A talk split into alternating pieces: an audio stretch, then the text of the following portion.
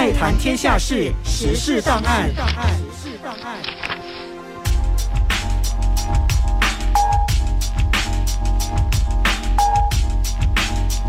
iFM 实时档案，让你了解新闻事件背后你还不知道的事。我是追西进程。近年来，新冠疫情、俄乌战争、通膨等等接踵而来，有些事情是在预料之内发生的，有些却是谁都没有预期到的。这些事件对全球经济、金融市场产生了巨大的震荡，各方都在争论讨论，到底这些事情属于黑天鹅、灰犀牛还是绿天鹅效应呢？那么究竟什么是黑天鹅、灰犀牛、绿天鹅？今天我们来学一学。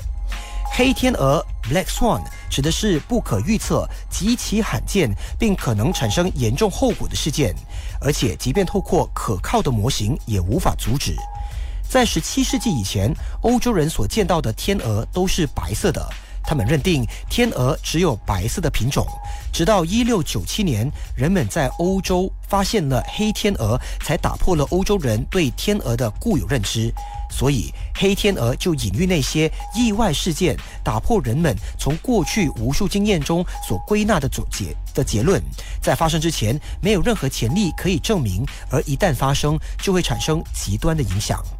在二零零八年金融危机之前，华尔街的前交易员 Nassim Nicholas Taleb 在二零零七年出版的书中提到了“黑天鹅效应”一词。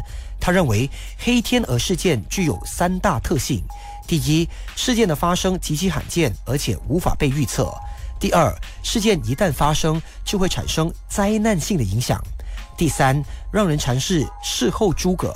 尽管事件无法预测。人们却因为天性使然而尝试在事后做出某种解释，让事件看起来是可以被预测那样。实际上，以统计的观点来看，黑天鹅事件属于离群值，出现在一般期望范围之外。简单来说，过去事件观察的统计数据对预测黑天鹅事件没有帮助。它可以是疫情、战争等等事件。著名的黑天鹅事件就包括2001年的911恐怖袭击、2019年的新冠疫情等等。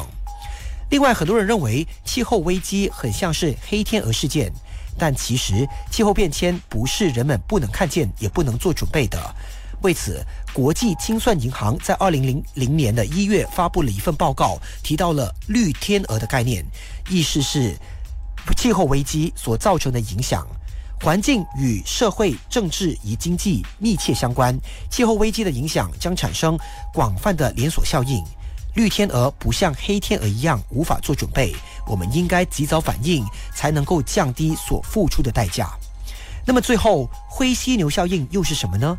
灰犀牛 （Grey Rhino） 指的是极有可能发生、往往有显而易见的警讯及证据，却总是被忽视的威胁。灰犀牛看似笨重，反应迟缓，两吨重的体型难以被忽视。但当犀牛朝你狂奔而来，却会让人猝而不及。简单来说，灰犀牛是一种高几率的危机，因为明显容易被人注意，但也因为无人阻止，导致事件发生，造成严重的冲击。著名的灰犀牛事件就包括2008年的金融海啸。很多分析师纷纷表示，金融商品连业内人士都看不懂，怎么可能会不出问题呢？事实上，是人们忽略了风险，在危机爆发之前，投资人狂疯狂地投入次贷风道，造成了美国房地产的市场的崩盘。